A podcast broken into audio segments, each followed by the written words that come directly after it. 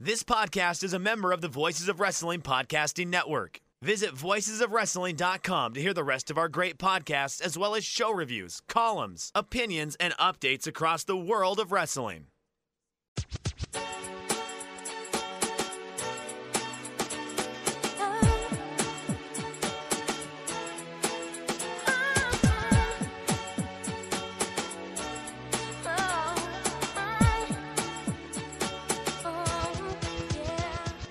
This is Everything Elite, the world's best podcast devoted exclusively to all elite wrestling and the elite extended universe. The podcast that is shifting the power in the podcast game. Uh, it's us, Aaron here. Mike, you're here. What's up, buddy? the power has been completely shifted. It's almost like Yeah. you have the power in your hands, much like the power glove. And Oh speak- yeah, Power Glove. I I mean, you feel so bad when you have it on, and just how I feel so bad with all the power being shifted and expectations being met met last night, and we're going to meet them again tonight on episode ninety eight. We're counting down to Big Hundo. Uh, that's true, Nate. I understand that you have just uh, obtained the Power Glove, right? That's the new gaming system you've been talking about. Yep, I got the new Power Glove here. As you can see, I'm wearing my uh, Power Glove branded headphones to ring in the occasion. Uh, so I'm going to be fully outfitted here shortly in just head to toe Power Glove paraphernalia. Uh, I'm getting power boots. I, I, I, I lost the thread here. I don't Yeah, video games. I don't actually know what else was in was involved with the Power Glove. I think didn't have one. No, yeah, it was just a little glove. I don't know that I ever saw one in the wild No, in my never. youth. But you actually have received, as Mike called it before the show, an Xbox Five, right? Yeah, I've got my Xbox Five. Me and Chuck Taylor uh, unpacking that sucker here today. So yeah, I'm gonna I'm gonna keep my uh, my part of this ep- episode brisk because right now the box is just sitting here at the far end of the room taunting me. Um, and I, I hope all the listeners and my co-host here appreciate the great personal sacrifice I am taking to record this episode and discuss the controversial power shift, landscape change, mood alteration that was last night's AEW Dynamite. And we could call it a paradigm shift, right? You could call it that.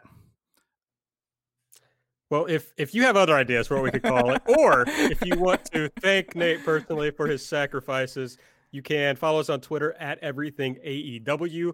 I'm at Aaron like the car. Nate is at Epitasis. Mike is at Fuji Heya.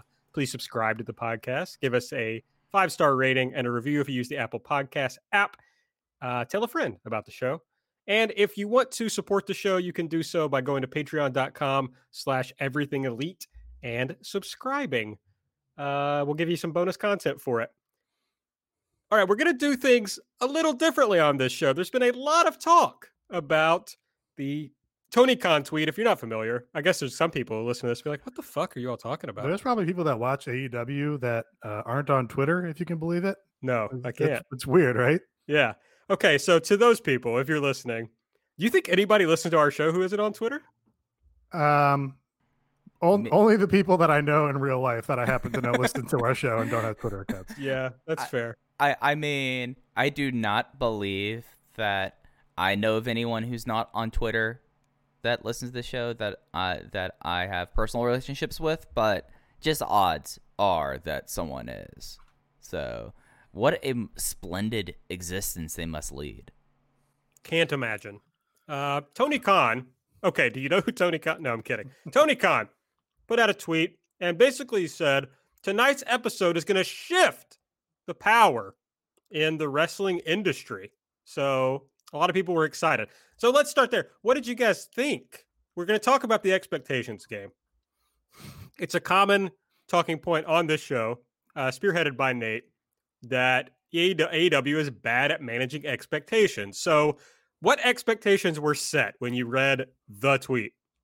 So this tweet I'm I kind of took in concert with the advertisement that was running prior to full gear about there being big shocking appearance at the full gear pay-per-view, uh, which did not happen, did not occur. I kind of took this tweet to be like, okay, we're now going to deliver on whatever it was we were going to do at full gear. and have some actual genuine surprise on the show. And yeah, you know, when you say the the power in wrestling will shift, I I think most people would read that to mean not that there will be some change within the story of your show, but there will be some change that extends beyond just the AEW text itself. That it, that it'll extend somehow to the larger wrestling industry. Yeah, it's like uh, Lex Luger showing up at Nitro, or I mean, I guess a bigger one is like Bret Hart showing up in WCW, right? Like, or I'm going to keep going with these, or Hulk Hogan showing up in WCW. These are real power shifts in wrestling.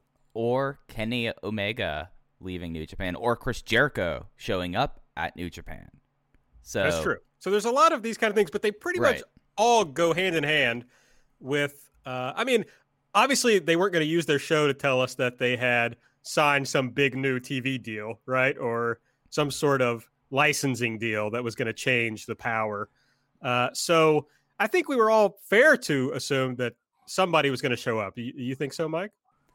I mean, maybe it's that I am the best person at the expectations game. I figured it was going to be someone maybe debuting or a big turn.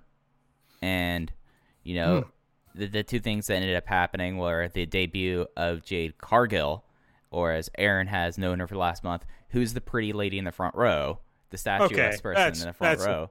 The statuesque woman. The statuesque what, woman. Yes, that I, I think I, was coined by either listener Chelsea or Table. Not really sure which one, that, but one yeah, of them did. Yeah, yeah, yeah. So we had that in segment two. So at an interesting time for that to happen, and of course she came out and seems to be the mouthpiece for Shaquille O'Neal, who might be doing stuff in AEW. Which, Just a funny sentence. Yeah, yeah. Uh, I did do a little bit of research here just to like prove a point that Shaquille O'Neal is someone with interest. Uh, I did the mom test. Mama Spears knows who Shaquille O'Neal is. She also knows who Darby Allin is because she's all commercial and she knows him as the skateboard guy. But so we had that, so I guess that counts as a debut. But that's not a power shifting thing. And then, and the, after the main event, Pac made his return and is immediately going after Eddie Kingston. Maybe that's like an internal power shift, and like Pac and the Lucha Brothers were Death Triangle before COVID, and Eddie kind of superseded that. But that's not like how that tweet was. So my expectations kind of were met, but then again, you had like the one person showing up that I was going to freak out at returning anyways. So I'm like the wrong person to ask this. Like, why'd you ask me this? You knew what my response was going to be. Was Pac's back? I'm, I, am my expectations are perfectly met. Okay, so like Aaron said, this has been a recurring theme for the promotion for Tony Khan in particular. Uh, he loves to hype up his promotion. He loves to say things like, "Oh, that was the best pay per view. I think we did the best pay per view. I think this is going to be the best pay per view ever. Uh, I think our pay per views, you know, kick WrestleMania's ass." Uh, loves to leak things to Dave like, "Oh, Jon Moxley versus Jake Hager was five star match. It was awesome." Um, I I'm sort of inclined to uh, if I'm just doing head canon about how I imagine Tony Khan, I kind of think he just gets like he's uh, extremely rich, so he hasn't been beaten down by life and is not fully cynical. So I think he's just genuinely really excited about his wrestling promotion that he gets to run. So I think he says these things uh, and probably believes them on most levels. Um, but yeah, when you make these big promises, especially when you do these big promises about shocking surprises and things of that ilk, you really have to deliver on them because people's imaginations run wild. And in this case, I think we all knew that Pac was returning. Uh, I think we said it on this show. Uh, you know, uh, even prior to them advertising the uh, vignette with Pac, or you know, they said Pac was going to be addressing AEW. Uh, but a lot of people thought that meant Pac was returning at that previous Dynamite. So uh, you know, obviously Mike is very excited because he loves Pac. Obviously, I'm excited because Pac is great and tremendous addition to the roster, uh, and it's great to have him back. But there's just a, I think, distinct difference between a shocking surprise and a return to your television show of a contracted talent who was on the TV show two weeks ago, uh, and everyone knew was coming back. uh, and also, he didn't do anything. A power shift, like if he had done it, if he had shown up and uh, uh, done an impromptu challenge for Jon Moxley's world title and won the world title, that would have been the power shifting. Him showing up and being held away from Eddie Kingston affects no landscapes anywhere. Like they're exactly where they were. It's just now Pac is here and he did nothing. So yeah, that's kind of my my overall impression of the Pac return itself. Okay, so but we have to talk about the other one, which is uh, Jade Cargill debuts, as Mike said, uh, and suggests at least that she intends to bring in Shaq to face Cody in some Well, way. So I, I don't really know that this qualifies as the other one because Tony Khan told PW Insider that Shaq was not the landscape change power Yes. shift. Right. So th- th- that was just separate. Um, uh, Shaq is uh, again. Shaq was just on BTE, so it's also not like a sh- surprise. Um, I don't know if we want to get into the whole segment, but Shaq is very famous. Uh, I think most people have positive associations with Shaq. Do I think Shaq is going to motivate hundred thousand people to want to watch him wrestle? I'm kind of skeptical. I kind of think I kind of boom think people don't period. care. With Shaq. Like Shaq is on the TNT, uh, you know, post game shows, countdown shows, like with regularity, like every week during the NBA season. Uh, I, I think you know, it's not like people are fiending to see Shaq out there.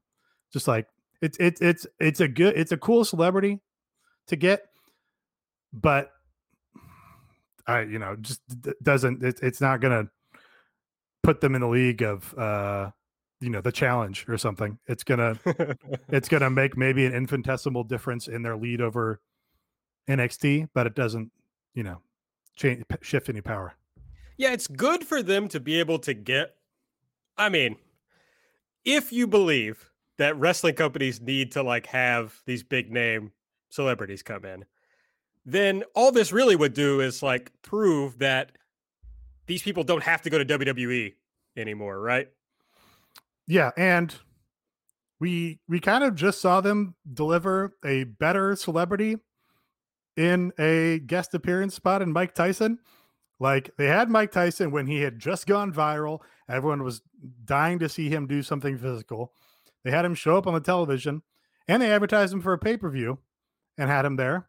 I don't think did it make a meaningful difference? It doesn't feel like it did. Uh, Double or Nothing was the highest grossing pay per view that they had by rate wise. Yeah, but we're talking about like a handful of thousand different buys, one way Uh, or the other. Ten thousand. That's ten percent. I mean, that's not for nothing, but that's a significant uptick.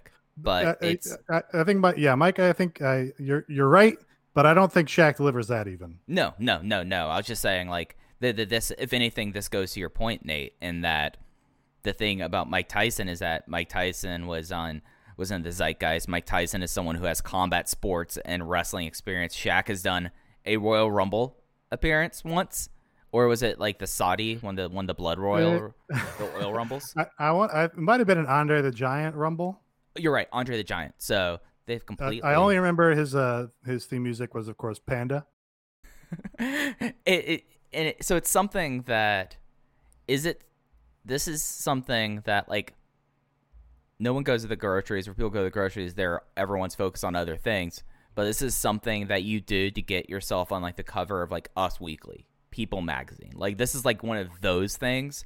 But there's never been anything really other than floyd mayweather coming to the wrestlemania orlando a few years ago that transit that converted people from like that kind of pop culture figure into that. Or donald trump when did they had the hair versus hair match the same wrestlemania. So it, it it's something that it gets more names like more moms and more people who aren't following the product would be like oh that's that's where Shaq showed up that uh that that all extreme wrestling or whatever. Look, like it, it's one of those things. Look, like that's how I see this turning out there but it's not like a power shift thing. It's like it's like the Mike Tyson thing where we saw a little uptick but it'll be a lot smaller because there's no pay-per-view and there's nothing for that. And it'll eventually just recede away. Also, this goes hand in hand with Pac. Shaq wasn't there to do anything. He didn't right. do anything. He was mentioned. He didn't even show up on screen, right? Yeah. So you, you know, uh, big promises being made uh, in in two aspects there, and not delivered on on this show. And I just I want to push back at this idea that like I've seen this in a lot of different places. Well, promoters promote. That's what they do. That's what he's supposed to do. Okay, yes, he is supposed to promote the show, but if you fail to deliver, at some point, people will stop listening to what you're promoting. You won't be able to promote your show anymore. You have to deliver on this stuff. And right. I just, it's impossible. It's impossible to argue that the power in the wrestling industry shifted based on this show in mm. any way whatsoever. And on top of that, Tony Khan as a figure in the within the product has been a very detached figure without the exception of the last few weeks where they say Tony Khan's made this match, Tony Khan's made this match. The only time he's been seen on screen on Dynamite was when Matt Jackson threw a stack of hundreds at him. So he had like this air of maybe detached isn't the right word of it, but it's not like he's in a he is seen he's the authority figure, but he's not like a constant presence. So most of the things that you see from him are either the post show interviews or his tweets. So this is the communication he's having sent out. And the more you do this as you're as y'all are saying the more people are to less and less believe you. And as a promoter you know you lose a certain kind of legitimacy in a way if that makes sense.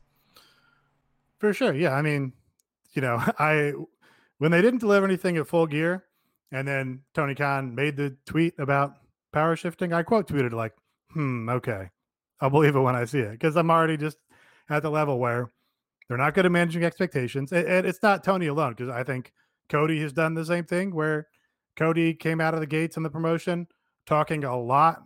You know, he, of course, you want to get word out there, but talking a lot about things he wants to do down the line, talking things about, uh, you know, his various visions and different things they really hope to achieve with the promotion. And a lot of it was like, yeah, that uh, that's great. You're setting some good goals and stuff, but I don't know. I, I would think you would be familiar with wrestling, quote unquote, journalism and like the discourse around it to be able to like rein that in on some level and be like, okay, if we start talking about these things, the uh, low information wrestling viewers are going to take this and just get crazy with it. So, yeah, uh, do we want to do we want to get into the other the other quote uh, other than the power shift was our good friend conscious gary gary cassidy uh, had tweeted just prior to the show that there would be a landscape change in wrestling uh, which he confirmed later and you know it was sort of uh, bandied about in the early parts of the show that this was uh, this was something he had heard represented another promotion beginning to work with AEW, and that would be on the show. And this was the huge, significant thing that would be happening on the show. Uh, and you know, uh, say what you will, uh, Conscious Gary generally reports things that he's directly told to report by people, but you know, by the Good Brothers or whatever. We'll do an interview with him and be like, "Hey, here's the news," or like, I forget where we were. Sportskeeda. It'll be like WWE sends him this as, "Hey, reveal this," and it'll be your little exclusive. Like that's the most reporting that he's doing. So it's it's not a person where he's just out there making up scoops for the most part. And it's something that I think that one we can more just say like if you're going to willing to be the mouthpiece and just repeat anything that is told to you, you're also look the fool in this. Like if you're not willing to like either source or take things at their at word value, this happens, and it kind of combines with what TK tweeted, and it's kind of created like just a big unforced error, the favorite, the best kind of errors that all the wrestling does, the unforced error. I will say, my man Conscious Gary tweeted that uh, he almost tweeted out like who they were supposedly going to be working with. So he held back on that. So he did show a little bit of judgment so, you know, shouts uh, elite to Conscious Gary for that. Yeah, I mean, so, um, you know, basically, I spent the whole show watching, waiting for this angle to happen, uh, and then just it pretty much didn't happen. Pac returned, which was like, okay, yeah, we knew that. so that was basically my entire experience with this show last night. Yes, waiting for something that didn't come. So I, I don't uh, know about y'all. I was waiting for something that to happen, and then I got exactly what I wanted. My expectations were achieved. Pac is back, baby. Let's go. The part I'm most disappointed about this particular segment is I, I'd written in the notes who gets the blame, and I wanted to do the uh, you know Limp Bizkit My Generation voice, who gets the blame, but it's just it's past now. Well, so who, do, who the I guess the third candidate for who gets the blame for our experience watching this show is ourselves. Do we blame ourselves? Uh, I we might exclude Mike for this because his expectations were met. But do we blame ourselves for getting too uh, too invested in what was really some you know Twitter hype about the program? Uh, I always lean toward blaming myself for uh, for things that go wrong. I will say, in this particular case, even though I knew that Tony Khan once said the Jake Hager Jon Moxley match was a five star match, even though I knew he said that, I still was like, I don't know. I think he's going to deliver. I think something really cool is going to happen on this show. And so I do have to take some of the blame here. Yeah, I don't think I, I'm. I'm I, you know, my my general disposition is, uh, the people who hold the most power get the most blame for things.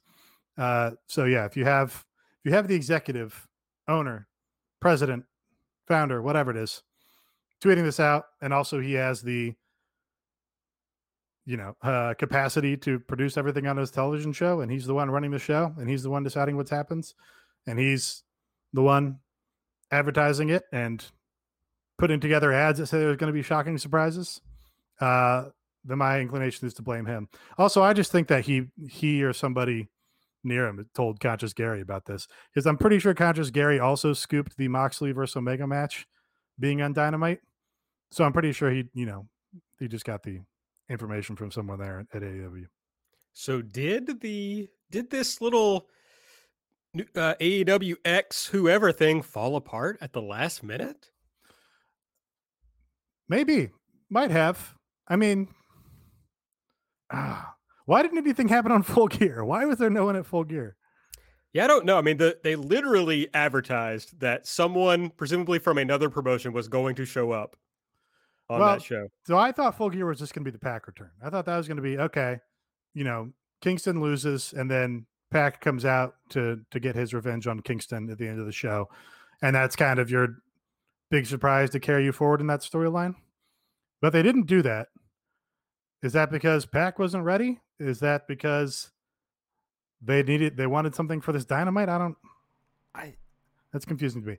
But so yeah. Anyway, so the theory is the probably the main theory was that Kenta would be on the show because he was flying back to Florida, and he has a you know program with Jon Moxley that they're trying to build. Jon Moxley's defending the title, uh, you know, a month in advance of Wrestle Kingdom. So there's reason to believe that New Japan wants him to defend the title on Wrestle Kingdom. So that would fit. That would compute. You would have Kenta show up, hit Moxley with a little briefcase uh, to build their match, and then you know, irrespective of Kenta, it's a huge fucking deal because it means that New Japan and AEW are working together. Is it what was uh, did Kenta not ready because he just came into the country and they had to keep him quarantined or sequestered or had travel difficulties or I did the New Japan office change their mind? Did AEW office change their mind? I think that I'm gonna go Occam's razor here. I think that uh, he got worked, and this is something that just Who got like, worked? Tony got worked. Gary got worked. Gary got worked. Yeah, and he's shown, as I mentioned, of basically just being a mouthpiece at times. But then again, I'm also someone that I don't necessarily see everything as proof of an of a possible relationship, though.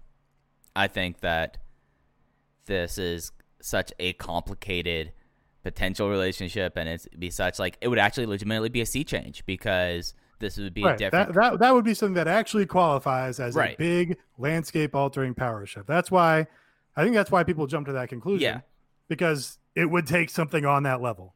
So, so in saying that, I I'm turning off the Pac glasses here.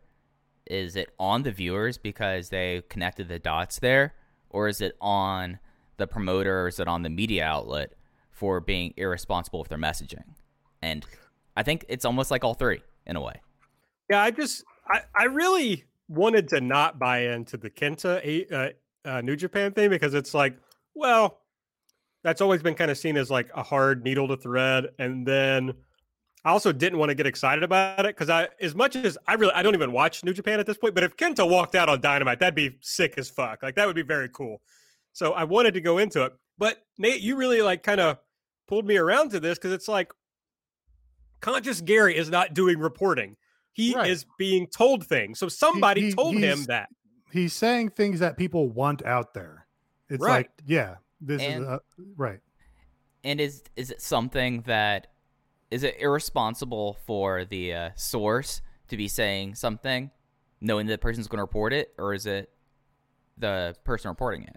That's the thing. At least Yeah. that's my, my my my impression of this is because like I hear scoops, I hear things all the time, but I hold back unless I know it's something that's quantifiable. And this is what happens if you just don't do that.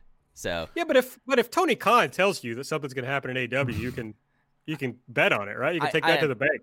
I mean, well, can you? Yeah, can you? I guess is the Yeah, that's well, the thing. no, obviously you can't. But it's like, I- how am I going to fucking double source this if Tony Khan told it to me? I- Right. I mean, it's- I know what it's I the would do. confluence of the two. Like Yeah. we wouldn't like it- it- confluence. if, if it was just conscious Gary making this tweet, then to be like, okay, conscious Gary, relax. Right. But in conjunction with conjunction with Tony's tweet, you're like, oh, there is something happening here because you know th- there's word going around and it's word from significant sources. It's not fucking Joe Schmo with his 300 followers, whatever. No, no disrespect to anyone with 300 followers. Maybe he should get a conscience, Gary. it it's just something No, that boo. no, No, sorry. Zero. like that. No, no, no. I Mi- going, Mike, Mike Dickled, I think. I, I that was exasperation. That was okay. Fuck. But and, and it's something that maybe my reaction is so slighted against the outlet here and and both that I think that when you put something out there and especially like Sportskeeda, I don't know if you still at that service that that that's a news with a Z site that got a reputation about someone who was posting stuff on that site without citations and without any sort of uh, verification. It's now, So- it's now at Inside the Ropes. okay that's a that that's a verifiable source but you have like a thing and you have like a platform and there should be something that and, and it's a problem in the whole entire wrestling industry with the journalists the people who who try to cover stuff on taking things at face value because you get a scoop and you're like oh i'm so excited about this or you're like oh i get here first and sure, if Tony Khan tells you something, you're gonna be like, yeah, no, Tony said this. This is this should be verifiable. But if it's going to be something that involves another promotion and, and a wrestler from another promotion, it would be such a sea change. You can't just put that out there. Okay, let me hit you with uh, two two Tony tweets since the show.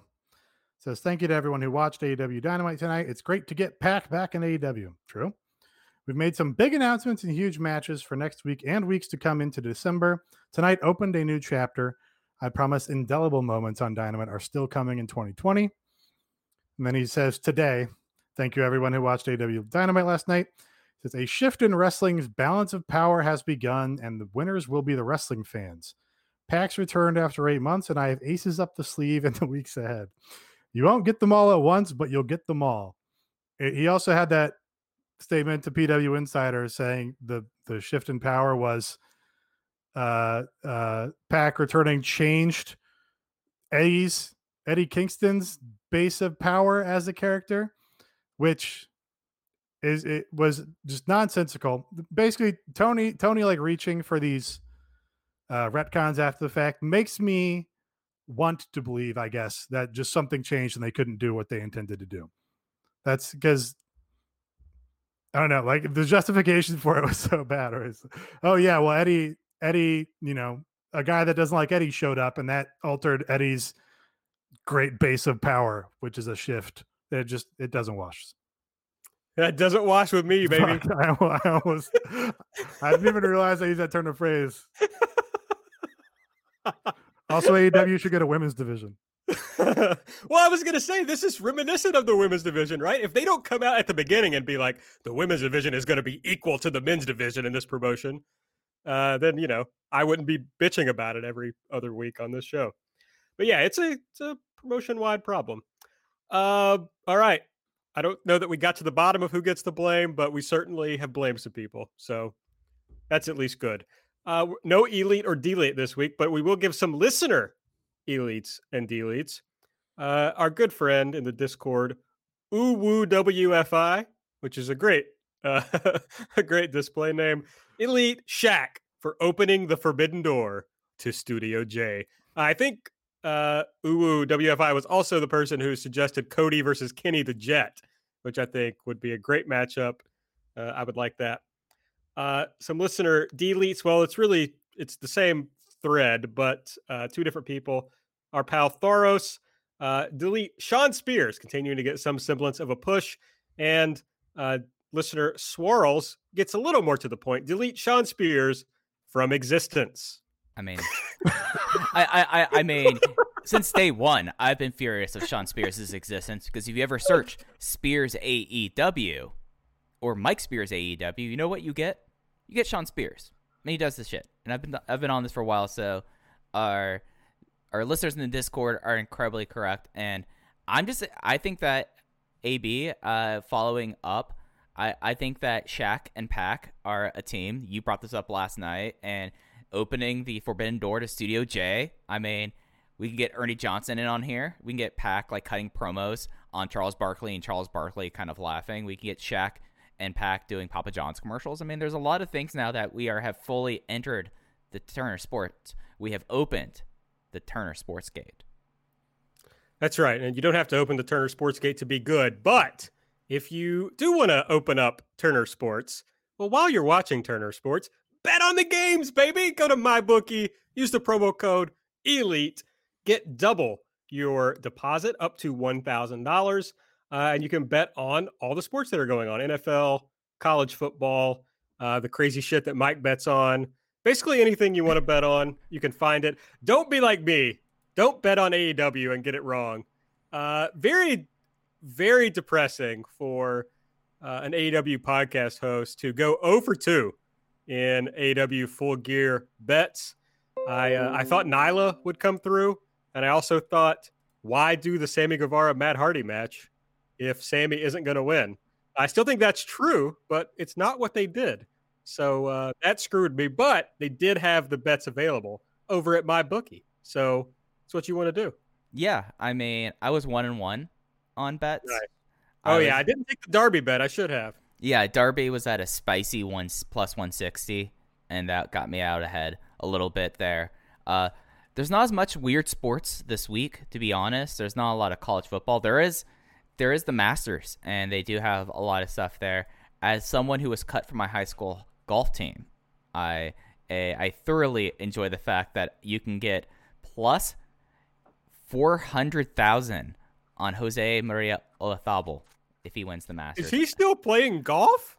He won the Masters, so he gets to play the Masters until perpetuity. Same with Sandy Lyle. Wow. Uh, okay. Fred Couples plus four hundred thousand. Vijay Singh plus four hundred thousand. See, so, uh, just all the same people that played golf when I uh, used to watch golf. I I wow. mean, I'm right now going through it. Jason Days at plus sixty six hundred. Bubba Watson plus ten thousand. I mean, Justin Rose plus 5,000. I mean, if you want to do like some crazy, just crazy bets here, uh, you can get the, the current like clubhouse leader on this is Justin Thomas at plus 500. So there's a lot of value yeah, at MyBookie for this. Uh, there's also F1 this weekend. You know, they're going to be right. in Turkey. I mean, that's kind of a controversial place to have a race. And yeah, that's bad. But the race should be fun. It's a cool course. It's a cool course. Lewis Hamilton is minus 250 there. Uh, esports are pretty much done for the year. Uh, college football, who knows who's going to actually play on Saturday? So I can't really give a recommendation there. However, my adopted sons, the uh, Coastal Carolina Chanticleers, do have a game on there. So I'm looking forward to that. All right, we'll head over to MyBookie. You know, the good thing was I doubled my deposit using the promo code ELITE. So even though I lost those bets, it was MyBookie's money and not mine. So go over to my bookie, promo code ELITE, double your deposit. It's winning season, baby. All right, ratings. Uh, I think we're seeing that AEW just like does this this demo every week.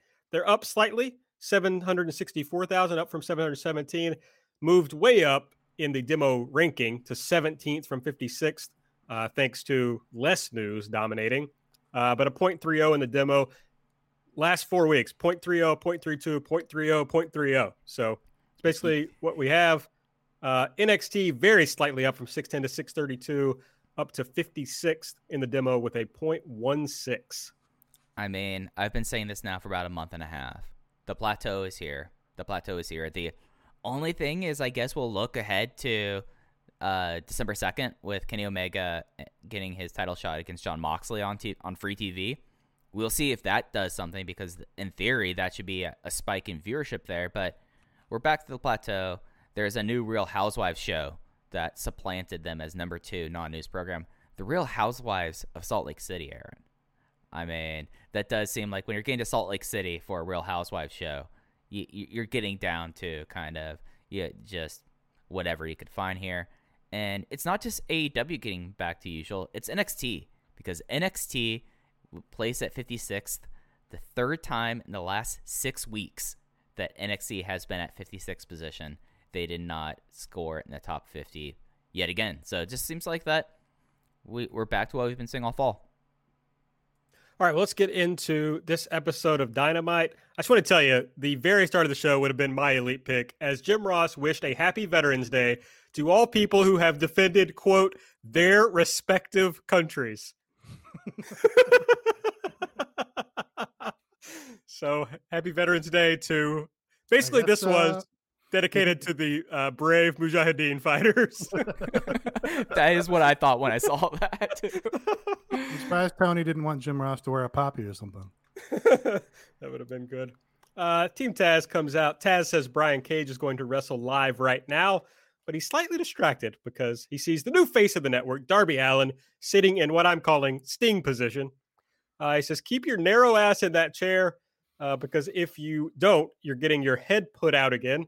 And while you're sitting there, get on your phone, let Cody know if he crosses paths with Team Taz tonight. He's getting his ass kicked again. Uh, he says Brian Cage is about to wrestle Matt Sydal, and then he uh, kind of tries to compare Sydal and Darby, and basically comes down to uh, they've both had big wins. Darby beat Cody. Sydal has beaten Chris Jericho, so he's trying. In the hobby, it's not easy being a fan of ripping packs or repacks we hype ourselves up thinking ah, maybe I can pull a Ken Griffey Jr. rookie card. But with zero transparency on available cards and hit rates, it's all just a shot in the dark. Until now. Introducing slab packs from arenaclub.com, the only repack that provides real value, a complete view of all possible cards, and clear hit rates for each one. Now, when I buy slab packs at Arena Club, it finally feels like I know what I'm getting. I was able to open an Arena Club slab pack, and and I'll be honest, it was a lot better than what you normally do. Say you go to a card show and there's a random innocuous brown bag of cards, and yeah, you can open it and look, it's going to be junk. You're you you know what I mean? Like you know what you're probably going to get in those. Maybe you find that fun. And sometimes I do. Sometimes I like just opening up cards and saying, "Ah, hey, look at some random cards, or whatever." But if you're really in this game to to find value and find particular cards, it sucks to have to buy these mystery packs, and it ends up being you know almost nothing, you know, nothing of value. Not with Arena Club. You can display again of all available cards, hit rates, grading, so you know that when you're opening up the slab pack, you are going to get something valuable. You are getting something good. And Arena Club, in addition to having those great slab packs we just talked about, is also a marketplace for card collecting, buying, trading, selling, displaying, all that sort of stuff. But those Arena Club slab packs, man, they are revolutionizing the repack game with transparency. After your pulls are revealed, they'll immediately be placed in your vault for safekeeping or trading and selling, and you can have them officially graded by Arena Club as well. So again, uh, sending these things off. It's going to be officially graded by Arena Club. And the Arena Club grading process is accurate, fast, and transparent with full grade rationale provided and explanation of how your card was scored. So whether you're buying, selling, trading, or displaying, Arena Club is the card collecting platform that you have to check out. So right now, got a special offer here for Voices of Wrestling Network listeners. You can get 10% off of your first purchase by going to arenaclub.com slash VOWnet. Again, that's arenaclub.com slash VOWnet. Now, that's a crazy offer. That's 10% off a $400 slab pack. $40 off right there. 10% off your first purchase. No matter what that purchase is, 10% off. Again, that's arenaclub.com slash VOWnet.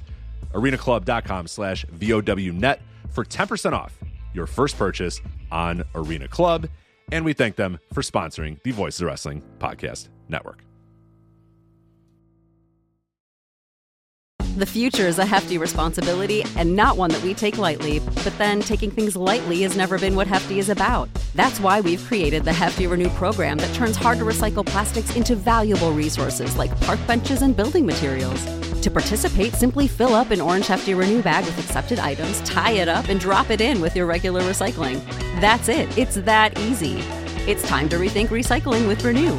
Particular valued resources may vary by geography. More info available at heftyrenew.com to put over Sydal before Brian Cage beats him.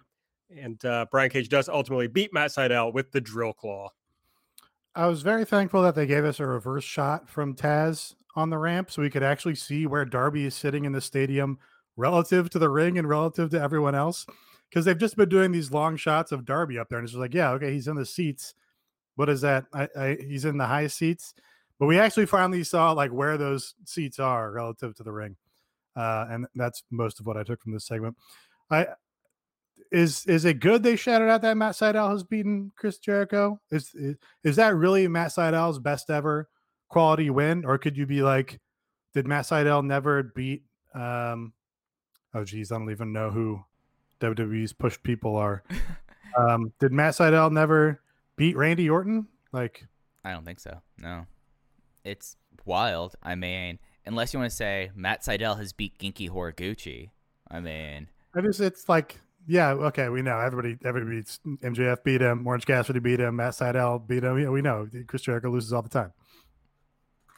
It's it, it's something that I feel like that it's like an interesting thing of how they built up Sydal, seeing that he's basically just been on YouTube for the last month and a half. You know, like having to do this versus saying, "Hey, I've been watching you on Dark, calling you on Dark each week seeing how you have changed up your game. How can you? How is your new game going to do now against the machine, the FTW World Champion Brian Cage? Like that seems like that would have been more effective than calling back to late 2000s WWE. I kind of like. I mean, I like saying you know he's a guy who can you know really beat top people. I like that in theory. I just like like Jericho's the one guy maybe I wouldn't do it for just because you just beat him and you just want that MJF win to mean something.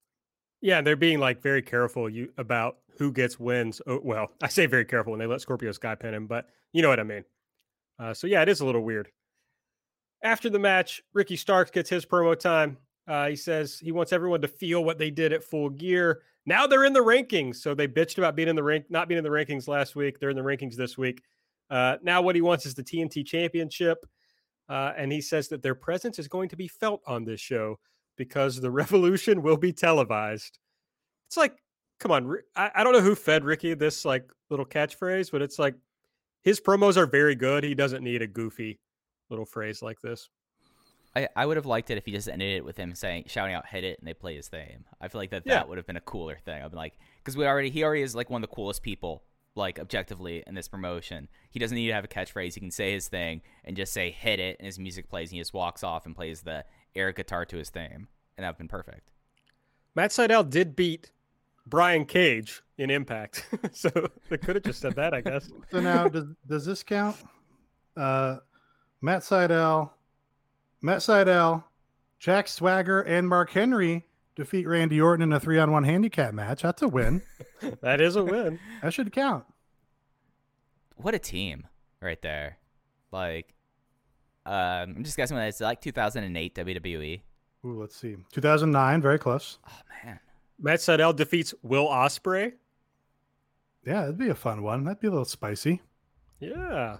So there, there's more fun stuff that could. But I, I like the idea of like, okay, let's put this guy over right before this Oh, sure. match.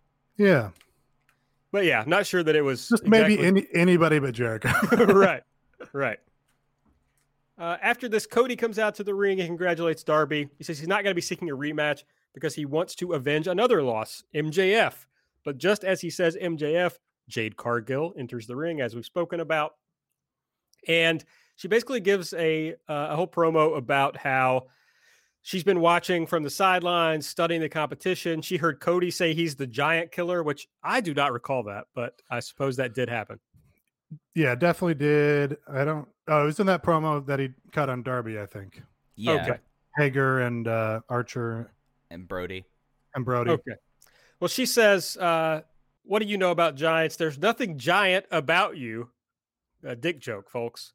And uh, she says she knows a real giant, and she ultimately tells us he needs to watch his back because the giant she's talking about is a real star, and his name is Shaq.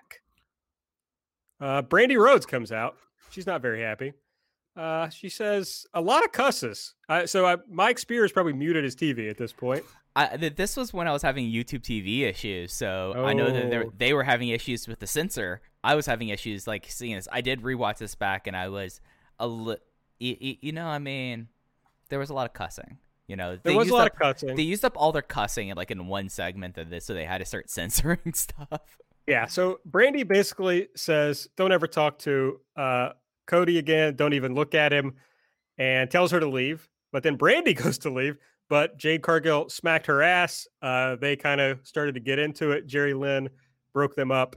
Uh, using this distraction, Brian Cage comes out and attacks Cody. Ricky's there helping him. Darby's music hits. He comes through the fans, which I would not suggest. Uh, and then Darby and Cody clean house. Darby has a thumbtack jacket and he's using it as a weapon, which I enjoyed. And then after everything seems to be over, uh, our good best friend Will Hobbs comes out. yeah, ton to unpack here. Okay, Jade Cargill, awesome look as we've discussed. You know, if she can wrestle at all, could be awesome. Uh, really, again, put her in a really high degree of difficulty debut segment here. Like, yeah, i- is a former athlete, is not, to my knowledge, like a actor or have a bunch of acting experience, but had to come out here and carry a television segment that was a lot of talking and you know basically a skit uh so you know had some good lines uh took her time and didn't stumble over anything so you kind of give her points for there but also did not uh you know inflict anything with uh inflect inflect anything with like any real feeling or uh, uh Cadence. uh, uh, yeah cadence was a little goofy. Uh you know no- nothing was like visceral or really made you like latch on to like ah yeah this is some eddie kingston shit right here.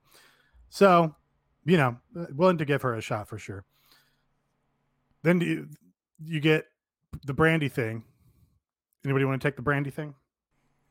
Brandi rule. Oh, well, I, was- I was just going to say about Jade Cargill that, yeah, I agree that it was in like a really tough situation. And because of that, I think she was great in a way that, like, that being her very first thing and doing as well as she did, which wasn't perfect, but doing as well as she did, I think speaks very highly of her potential to be very good. pretty yeah, tough and, and also she's there trying to build up a giant who's not there Yeah. Uh, and oh, and he his his his his insult is that J- Cody talked about killing other giants. Yeah, just yeah. I, I know they like to do these debuts by having them go right after Cody, which is cute. I, I like that that continues like Butcher and the Blade and Lance That's true. Archer. That- everyone has that- to attack That's Cody. a fun trope, but yeah, it, it was tough. it's something also that for someone like Jade Cargill, it's not just that you are like out there building up a thing with Cody in your first thing. It's also you're building up kind of like a nebulous concept in a way. Because Shaquille O'Neal, everyone knows who Shaquille O'Neal is. What like you, you're just out here saying you you kill giants. Here's my giant's going to be Shaq, and it's just like okay, that is a in, in like the universe of AEW, that is a wild thing to say. And I think she delivered like that part with like the necessary aplomb. And you know, for the first time out there, uh, it's kind of become a thing. Over the last day, Jade Cargill is basically trained underneath every single branch of the Curtis Hughes training tree. By the way, she started off with WWA four, ended up uh, training primarily with Heath Slater, who is a Mr. Hughes trainee at WWA four. Of course, that's the school that AR Fox now heads up, and then ended up at the Nightmare Factory. She had a WWE tryout and was not. How the fuck do you not sign this woman? I don't care if she can do a front roll. I mean, here's the here's the thing that like I I find incredibly preposterous out of the last uh, two months for AEW. So Ben Carter, Sean is a Seth Rollins trainee, and now Jade Cargill, Heath Slater trainee. Now Heath's no longer with the company, but when she had her tryout, I believe Heath was still under contract. How broken and how many institutional failures do you have to not like once a quarter get a call with everyone like your with William Regal and everyone who you know in your promotion, which there's like four or five of these like groups that have their wrestling schools and say, "Hey guys, so do you have anyone that you think is good? Do you have anyone that you think highly of? Do you have someone that we might want to keep our eye out on?" Because now this is twice that this has happened to them, and this time AEW swooped in and signed them. So it's just wild to me. Yeah, pretty crazy. I mean, it, she seems like everything WWE would would generally want to sign. So pretty surprising. But uh, this was good. Brandi, I thought was great. I mean, she. This is, you know, we they did things where like people have been trying to kill Cody, and she tries to cut like this uh, promo where she's really pissed off about it. But this felt like her most angry, like passionate promo that she's cut in the company. Certainly the most passionate one she's cut, you know, out live on the set rather than in a backstage. Yeah. I, I think I liked it. She committed to it, so that's kind of all I really asked for. If she went for it 100%. You know, maybe your your word choice or your approach to it isn't what you would have written it as, but yeah, if she went for it. I I think honestly the the thing that set the segment into firmly good territory for me was Jade Cargill patting her on the ass. Like that was like a good character moment. Like, okay, yeah, you said your piece. Go on. That was good.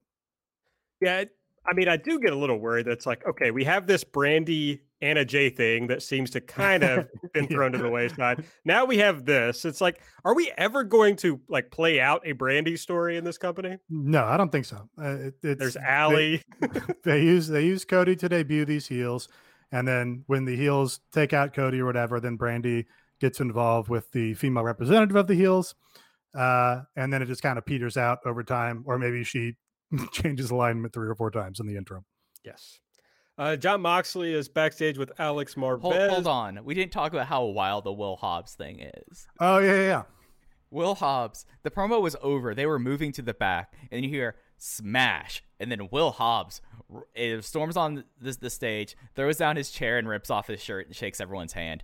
This was this was just like something that I'm was like after like this very like just like wild, and I don't say that like in crazy, just like a very like action back thing. Then you finish it off with Will Hobbs, uh, willpower, slamming off a chair, and just like I don't know if it was a time cue thing, but it just was a wild thing to happen, and it, and it gave me like a big hearty laugh. I was like, "All right, Will, you're here for this also too. Sweet." Well, th- the second week in a row where they really made him feel like an afterthought, like the segment was essentially over, and then he comes running like barely on camera at the end. Uh, and he's yet to have like his big dynamite match. They set up that six man match with him however many weeks ago. Never happened. So now he just occasionally runs in on the show. And that's like, that's all he does. Very goofy. They need to actually give him a meaningful match. This was, this had real uh, Papa Shango energy of like missing his, uh, his cue in the, the WrestleMania 8 match. Not familiar. Okay. Well, trust me. Although I saw some people suggesting, like, is this foreshadowing that Will Hobbs is actually with Team Taz? That, that would that would work for me. That would be like, oh, okay, they they put some thought into this. Yeah, we'll see. Uh, Jon Moxley was backstage with Alex Marvez. Marvez reminds him that Kenny Omega is the new number one contender, And Mox says when he came here, the responsibility of being AEW champion didn't really interest him. He just wanted to beat people up. But now he realizes that this championship represents everybody who can't pay their bills or is disenfranchised or gets made fun of for being a pro wrestling fan. So even though he made Eddie Kingston say, I quit, he can't say, I quit. Uh, but now he has to face Kenny Omega. Beating him once is one thing, beating him twice take, takes someone special. Luckily, Jon Moxley is someone special. He's the best wrestler in the world right now. He goes back to his thing about how one day somebody's going to shut his lights off, and it might be Kenny Omega, but good luck. And that is when they announced that Jon Moxley versus Kenny Omega will take place December 2nd on Dynamite. Didn't hear a word of this. Sound was fucked up the whole time. Got mad about it. Sorry. It was fine on cable. Uh, I had some like weird echo too, because this was about the time that YouTube was back up for me. So it, it I went back and watched this. I went back and watched all the promos I missed, but uh, thought that this was a really cool promo for Moxley. You know, I mean, they uh, and especially like comparing this with the uh, Kenny Omega promo later, two different mindsets going in this match. I think that that's a interesting angle to kind of take with it, and it's one that as much as we lambast their stats and the wins and losses, they've actually worked this correctly. I think. Jon Moxley, the new uh, Tom Joad here in AEW, which I appreciate. Uh, what do you guys think about giving this match away on TV? Well, the next pay per view isn't until the new year, right? Yep, February yeah. something. The I, end of February. Yeah, I just the they're not going to build it for that long. I don't. There's very. I don't know if there's any contemporary promotions that could build the match for that long. If it's not like the Wrestle Kingdom main event, so yeah, I think you have to do it before then. So where else are you going to do it but television, really? It's just interesting because this is the biggest match in the promotion. Should be. I guess unless you could work something like Moxley versus Cody, I guess. Yeah. You could figure out a way to that match. But other, otherwise, this is like about the biggest matchup you could think of putting together. So I don't know. It's just, I'm not sure. We've talked about this a lot. Like, giving yeah. away things on TV in a time when TV is your driver of revenue is just interesting. Yeah, it's just that they're going to do it. They're going to give special names to these shows and try and make the TV shows feel special. And you know, I, I don't think it's impossible. The they do have four quarterly pay per views. WWE has trained people to expect monthly pay per views and monthly builds or failures to build. Um, so you know, if you build it you know, six weeks. I don't even know if that's the right amount, but theoretically, building to big paper, big television shows a month off is a good way to approach that. And it's something that, with like the driver and all this, and seeing how they have treated pay per views in the past, and how there was kind of just like this waiting. I'm, I'm saying waiting as in a pool, not waiting as in like Nate's waiting for the show to get over with, to play the PS5. I could tell. Oh, you were but, talking about post wrestling. Post wrestling, yeah. Uh, it's something that they they have an issue with just like killing time and at least with, if TV is your big driver, it makes sense. And I feel much more confident they can do a 4 week build now than I would for a 12 week build to the next pay-per-view. And I think this was there's a lot of reasons why I think this actually is, ends up being a smart idea. I'm excited for it, so that's one one thing in its favor. Uh, the bunkhouse match was up next, baby. The Natural Nightmares defeated the Butcher and the Blade. QT pinned the Blade after a diamond cutter, and a lot of blood was spilled. Uh, yeah, crazy match, just super weird. Uh, Blade bled all the fucking over the place. Has to be a TNT record for blood on television. Uh, I'm just to steal Oatgan's take on this, which is that this match felt like uh, the one match that kind of makes you laugh on a CZW show that's otherwise totally intolerable. Uh, and yeah, this felt right out of CZW. You had TV ready there. You had Allie carving up QT Marshall's forehead during the break. Uh, and then, yeah, Pepper Parker's bleeding like a stuck pig. Um, and also Gold Dust is there with QT Marshall. Uh, super weird. I, I guess I liked it. I kind of think it, see, it, it, I think the finish was pretty well worked. I kind of think this is another one where just the wrong team won, though. I just, yeah, your Butcher and the Blade has has more juice going forward than the QT and and, and Dustin team. Yeah, and uh, a special uh, a special kudos to the Blade also wearing white jeans, just to bleed all over the place, coming out with his uh, suspenders down, a gator, uh, stole Ada's glasses, wearing bright red glasses and a bandana. All time great bunkhouse fit. Yeah, it was. There were a lot of good looks here. I was uh, impressed with everybody. So good job. And it was. I don't know if. I mean, I I liked it, but it's because it was one of the funniest things that they've had on their TV. It was very funny. Uh, Matt Hardy had a video. He said, over the last eight months, he and Sammy Guevara have been trying to end each other's careers. He's never been in a feud that caused this much pain and this many injuries. He said he didn't respect Sammy before this, but when Sammy injured him at All Out, it shook him. So we had to delete Sammy. Then he says, You may have lost, but it was to a legend. Make the best of it. This guy made me mad, really. That's fucking stupid. Is this what he said to Tony Khan to to politic in order to get the win over Sammy Guevara? Oh, he's gonna lose to a legend like Matt Hardy. I'm a legend, and he's gonna share the ring and have a big feud with me and then lose. He like just have Sammy win. yeah, he lost twice in a row to this guy. Lost twice in a row after you know almost killing the guy. Right. Um.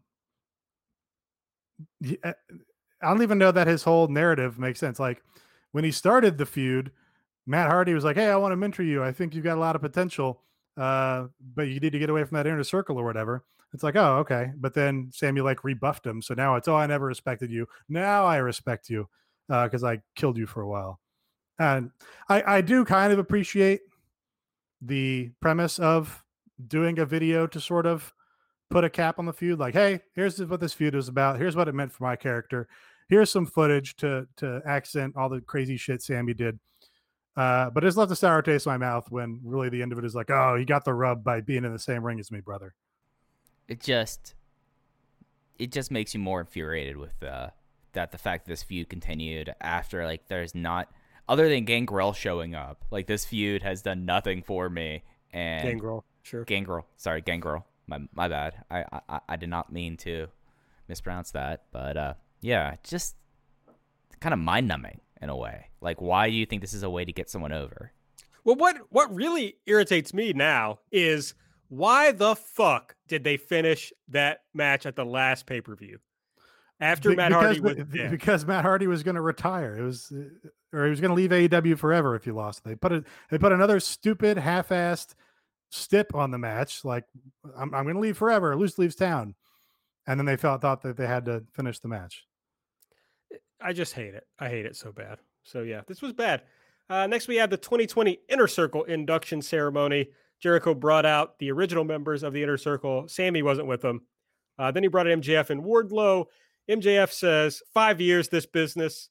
Uh, he says his dad gave him uh, a one million dollar loan, which I know Nate liked. Yeah, this uh, I might this might have been my elite pick of the show. Again, with with the caveat that I was mostly annoyed throughout this show because there was no angle happening, and also all the previous seg- segments annoyed me. MJF made me laugh twice. I laughed at the million dollar loan line, uh, and then I laughed at him quoting Drake, claiming not to know who Drake was, and then quoting Drake again. So this was breezy. They kept it tight. They didn't do 20 minutes of back and forth between him and Jericho. They just hit their points and got in the got in the character stuff from the other inner circle members. I, I was largely positive on it. Yeah, Ortiz was not impressed with MJF's uh, poetry. That was Drake. Uh, Jericho says MJF's mind and Wardlow's muscle will make inner circle even stronger. And MJ says, but we're also here to celebrate Jericho's birthday. Uh, he has some balloons and some confetti, and then he has an announcement. They're going to Vegas, and he's paying for it. Uh, my big delete would be the fact that they did the show in the middle of a tropical storm and they decided and they spent all the time in the pre-show as we like people were doing like trying to make sure that the ring that's under a cantilevered roof stays dry what did they decide to do drop a bunch of balloons and confetti and it just goes flying out of the way the jacksonville river is like right next to it and just uh, and even the announcers were remarking about how dumb that was like just killing like ocean life just for no good reason. Ocean um I can't remember the word we were talking about before. About, Oceanography. Yeah, oceanographer. Mike Spears. None too happy. I don't, I, I, I don't trust the ocean, but I respect it. Sure. Uh, Alex Marvez, a lot of Alex Marvez on this show. Uh, he knocked on the Young Bucks locker room door, a little skeptical because, of course, last time they super kicked him. He asked him what's next. Nick says that beating FTR for the titles was the biggest accomplishment of their career. So it's hard to see what's next, but he's sure there'll be a rematch one day. Uh, but Matt says they need a fresh opponent. Says he has he got an IG message from a young tag team called Top Flight. this is my favorite part. I looked at their music video for about 30 seconds and decided they were good, and, annou- and announces they're going to have a match with them next week. So uh, on the- brand the- for Matt Jackson. The Sadie Gibbs School of Scouting. Yes, Um, continues. I do. They. This was like, hey, they they rounded out this story in a satisfying way. The Young Bucks were trying to get their edge back. Um, they eventually walked away from the dark side and, and decided to be, you know, better friends to Brandon Cutler, etc. And then they, uh, you know, finally come back, win the titles, make amends for all their super kicks and shit. It all made sense. So uh, I'm glad. I'm glad the Young Bucks have not lost their ability to book for themselves.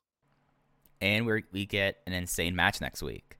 Like this is kind of just like a nuts thing because how Top Flight really were one of the few things in the indie landscape that really broke out in this year, and now they find themselves on uh, Dynamite, and I believe this is going to be a title match tomorrow on next Wednesday. I believe that that's the case there, but it, it, if not, if it is or is not, it's a it's a match that I did not have any idea would be happening, and I think that it rules. Like it's a genuine surprise.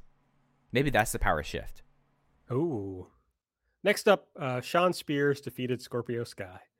Uh, the loaded glove. He used the loaded glove to win. Tully also threw. They kept saying the. Did they say the plug? I mean, over and over again. They said some fucking word that just Slug, the slug. slug. It irritated me. Uh, he threw one to Scorpio, uh, but then Scorpio threw it into the Jacksonville Night, but then turned around and got hit. Did you understand what happened when Shawn Spears was reaching for the rope and Tully appeared to to give him something, but then Shawn Spears still had to go to the corner to get the metal slug? He didn't get it from Tully. Did that make any sense to you? Um, I mean, I probably wasn't paying attention when that happened. Okay, If I had to guess, because that does not ring a bell. I'm sorry to say. all right. Yeah, whatever. Stop trying to make Shawn Spears happen. Yeah. Uh Dasha is with an empty chair. She says she was with Kenny Omega, but he ran off and she can't get him back. Uh, but then we see Alex Marvez running him down. Kenny's on the phone. He says, It was great seeing you. I'll call you back. I assume we're supposed to take something from that. That that was my last glimpse of hope that it might be Kenta or something. right. Um, Somebody New Japan related. Yeah. Uh, Kenny says he's going to step out of his position of being an afterthought and back into where he's supposed to be.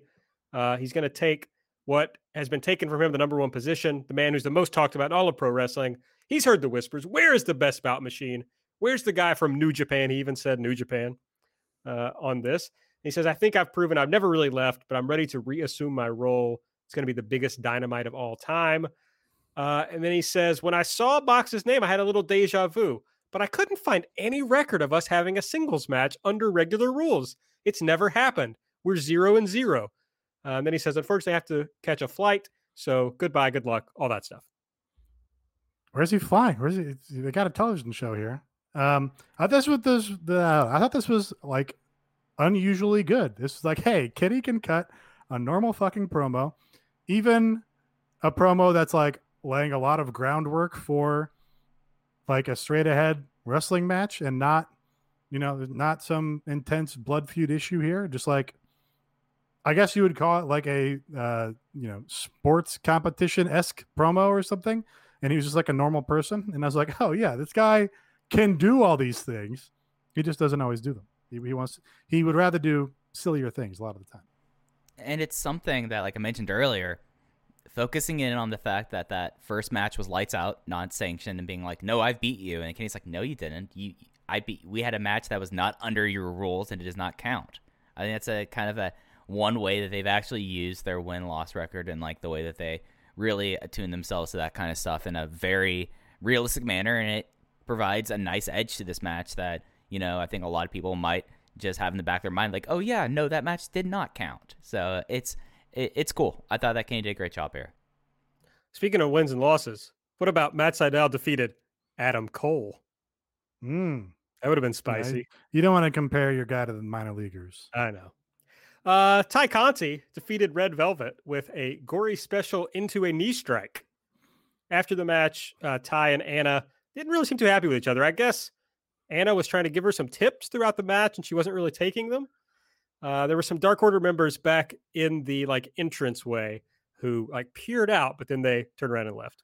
I think the story was Anna was trying to make her do more heelish things to get the advantage, and Tay didn't want to do them because she's, you know, uh, split between the two worlds here. This exceeded my expectations for two people who have not had a ton of televised ring time. Um, I thought Tay in particular, a lot of this might have been during an ad break, but she whipped out some like pretty ambitious offense, and it all looked pretty decent. Uh, so yeah, this this exceeded my expectations.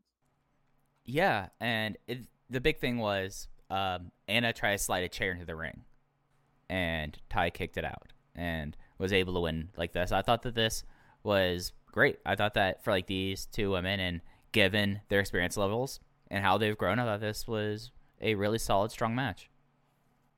Marvez is with the inner circle. Uh, they're still talking about going to Vegas. Sammy Guevara shows up. He says MJF sent him an email that told him to go to the beach. MJF says actually he sent a second email after that one about being at Dynamite, uh, but Sammy says he only got the one email. Jericho's able to calm everything down, and then MJF gives Sammy a ticket to Vegas, but he's still mad about the email. I spent this segment trying to scan the QR code that was on the airplane ticket that they were holding up, and I couldn't manage to do it. I scanned one QR code in history of AEW Dynamite. It took me to a Burger King menu, and I refuse to touch one ever since. Eddie Kingston comes out. The crowd is chanting his name. He says, I know my name. I don't need you chanting it. Uh, he, he, of course, admits that a full gear Mox made him say, I quit. Uh, it's something he has to live with. But unlike you people, I will never stop and I will be world champion.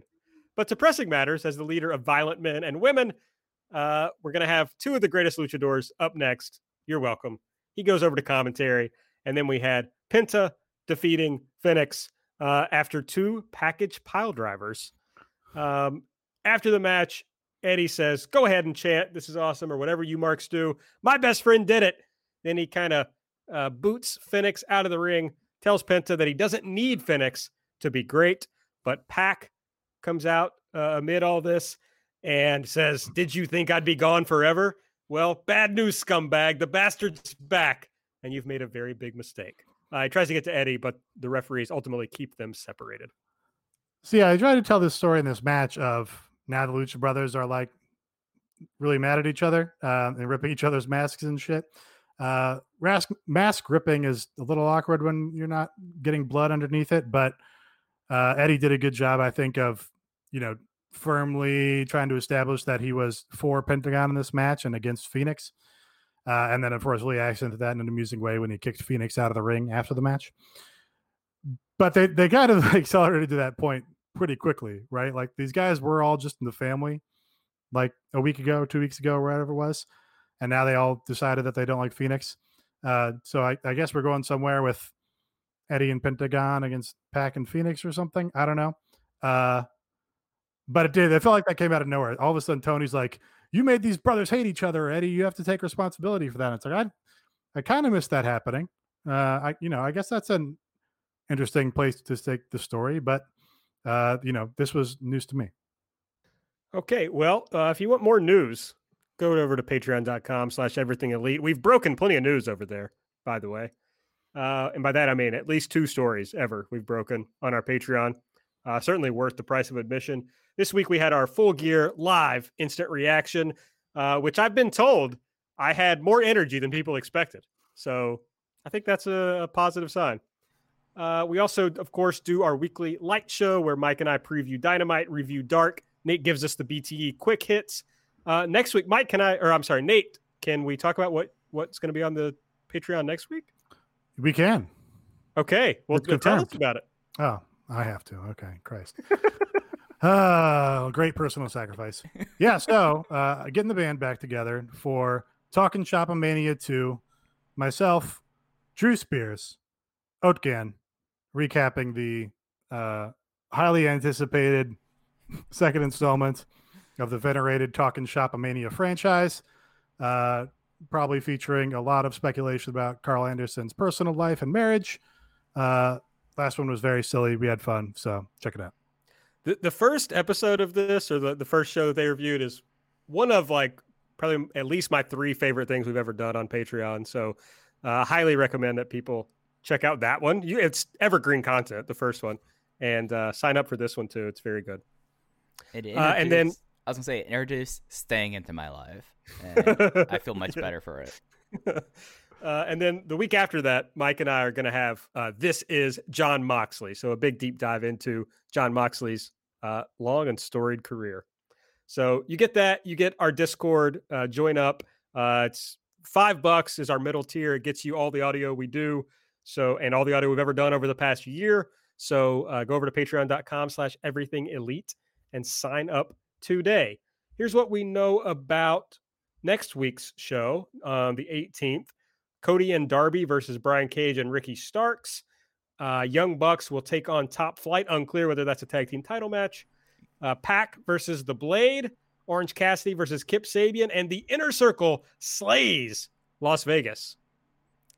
I'm not certain if it's a tag team title match because this match was announced before the show and was supposed to be on the show yesterday, and it was supposed to be a title match then. But so I'm just assuming that. So that's why in the notes I put down tag team question mark. But yeah, we'll see how this inner circle in Las Vegas thing is going right now in today's day and age. That's a that that's a bold move.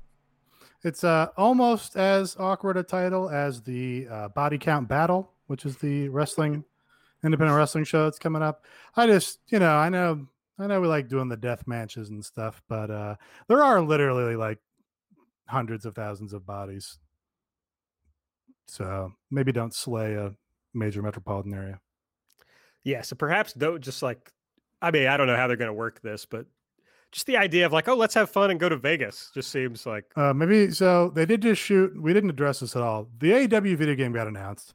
oh, yeah, Um, fuck. Yeah, so that's exciting. Check out the video.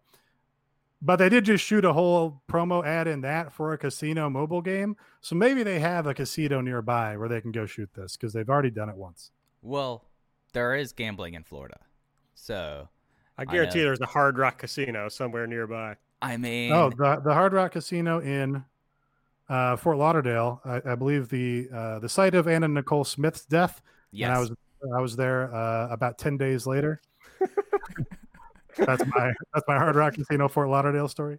All right. I've I've been to that place way too many times.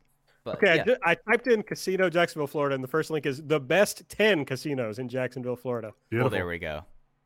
I mean, not that you should be going to a casino in Florida at this moment. But if you're in Florida and you must go to a casino, do that instead of going to Las Vegas and going to a casino there and then coming back to Florida. Yes, I agree. You can go to Pinspiration. Oh, no, that's a sponsored result. Never mind. Sorry. But Pinspiration Jacksonville is just a funny name. Uh, they have one place that a bunch of places called Best Bet. Have never heard of a Best Bet before. Okay, yeah, but now that I look at this top 10, uh, these are not actually casinos. Yeah, you know, I uh in retrospect, don't go to a casino. Go to mybookie.ag promo code That's elite. right, baby. Good job, Nate. Really appreciated that. Okay, uh, and then of course, as we talked about, December two, building up to that Moxley versus Omega match. So plenty on the horizon. Um, follow us on Twitter at everything AEW. I'm at Aaron like the car. Nate is at Epitasis. Mike is at Fujiheya. Nate is at his damn PS5 for the rest of the night. Is where he's at. Am I right? You got it. uh, subscribe to the podcast so you're getting these episodes when they come out. Give us a five star rating and a review on the Apple Podcast app, and go check out Patreon.com/slash Everything Elite. It's good, and it only costs uh, middle tier only costs five bucks. So check that out. Uh, that's it for Mike, for Nate. I'm Aaron. We'll see you next time.